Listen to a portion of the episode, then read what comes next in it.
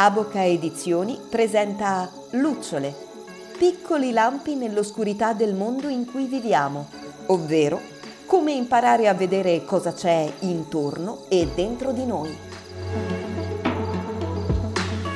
La plastica e altre impensabili seconde vite.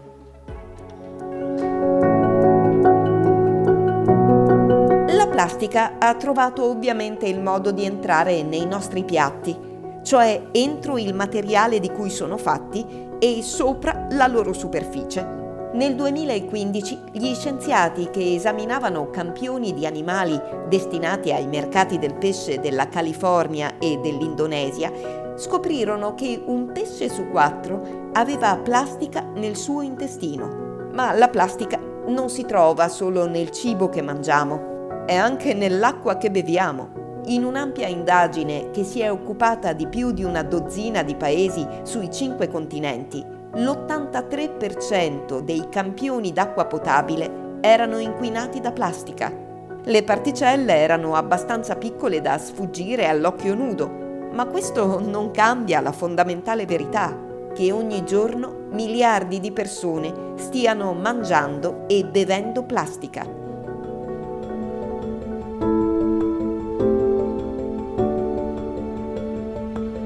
L'aria, il suolo e l'acqua alla fine hanno assunto forma umana. In definitiva, come scrive il paleoclimatologo Kurt Stager, siamo fatti di scarti e residui. Guardatevi le unghie, più della metà sono fatte di carbonio e in quegli atomi di carbonio ce n'è più o meno uno su otto che di sicuro è uscito da poco da un camino o da un tubo di scarico. Siete fatti, in parte, di emissioni. Ma la cosa non si ferma ai nostri corpi. Interi imperi sono edificati sui rifiuti.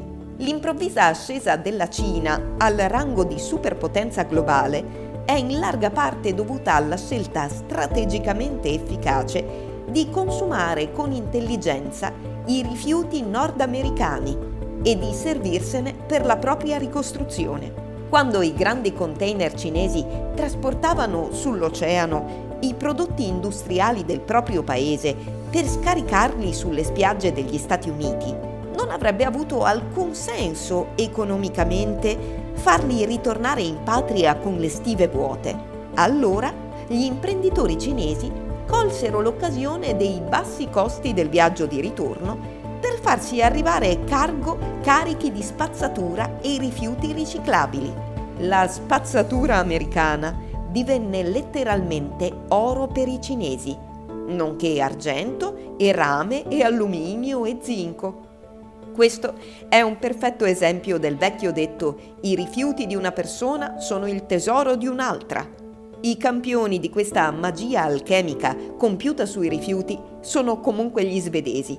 In Svezia gli autobus sono alimentati da un carburante che è una miscela abbastanza inusuale di rifiuti umani, rifiuti di mattatoio e liquori.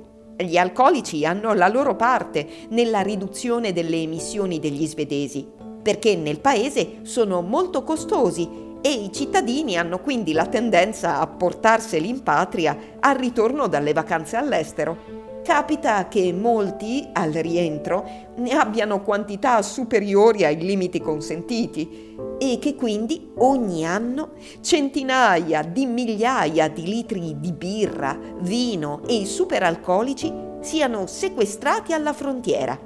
Le autorità svedesi, invece di versare nelle fogne i liquidi sequestrati, preferiscono convertirli in carburante, trasformando ogni litro di bevanda alcolica in mezzo litro di biogas.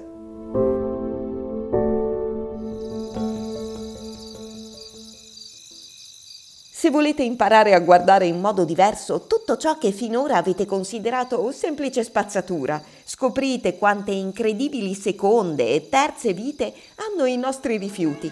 Nel testo di Zia Tong, Quando guardi il mondo e non lo vedi, Avoca Edizioni. Lo trovate su avocashop.it in libreria e su tutti i negozi online.